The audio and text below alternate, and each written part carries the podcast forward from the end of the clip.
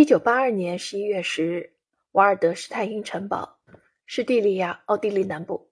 摄影师弗朗索瓦·盖内与本书的作者，作为《费加罗报》的特约记者，被领进一间小客厅。在那里，他们见到了一九一八年之前的古老奥匈帝国的象征和见证人。这是个身材娇小的女人，目光矍铄，身着黑服。他仍在为1914年6月28日发生萨拉热窝刺杀事件的欧洲服丧。这场谋杀引起了欧洲四年混战，最终以1919年的凡尔赛合约宣告结束。七塔，奥匈帝国最后的皇后，自1922年起便做了寡妇。她坐在我们面前，两根拐杖就放在她触手可及的地方。这场会面注定令人难以忘怀。一方面，虽然有人知道他过去的身份，但很少有人相信他还活着。几十年来，他避世祈祷，但他关心时事，通过阅读各类报纸和亲友的书函获取信息。如果按常理推算，他曾经生活的那个时代一直延续至十九世纪末期，随后消亡。这位已有九十高龄的女性，正是那个时代的最后幸存者。她是欧洲最后的皇后。匈牙利的末代王后，有一点我们通常会忽略，她也是传奇 C.C 的继任者。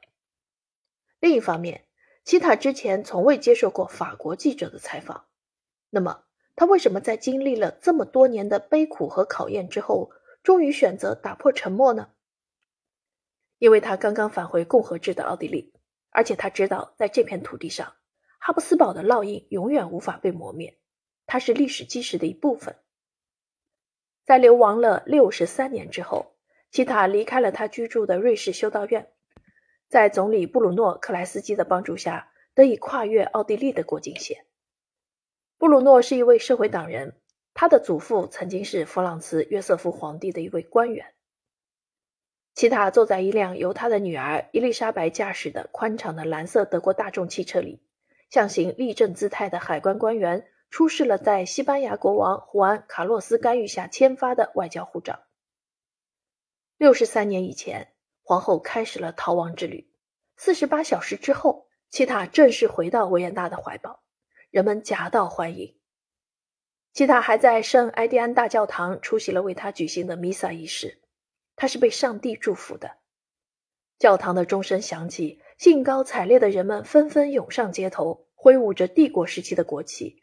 甚至有旧帝国的狂热崇拜者，身着帝国官员制服，站立在教堂广场中，口中高唱着旧帝国国歌。一群年轻人举着哈布斯堡时期的武器，上面悬挂着帝国时期的衬衫、外套和大衣。他们围着前皇后的座驾不肯离去。这一切仿佛回到了旧日，他乘坐四轮马车四处巡视的场景。一小组维安警察在人群中开出一条路。确保年老的女士不会因爱戴她的民众过度的热情而跌倒。一位1920年出生的男子如是说：“几乎所有维也纳人仿佛都回到了灾难发生前的那个辉煌时代。”齐塔记忆力惊人，他态度谦和地回答着记者的各式问题。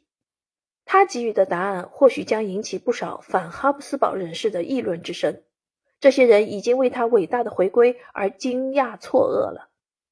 他微笑着，非常配合的为拍摄摆姿势。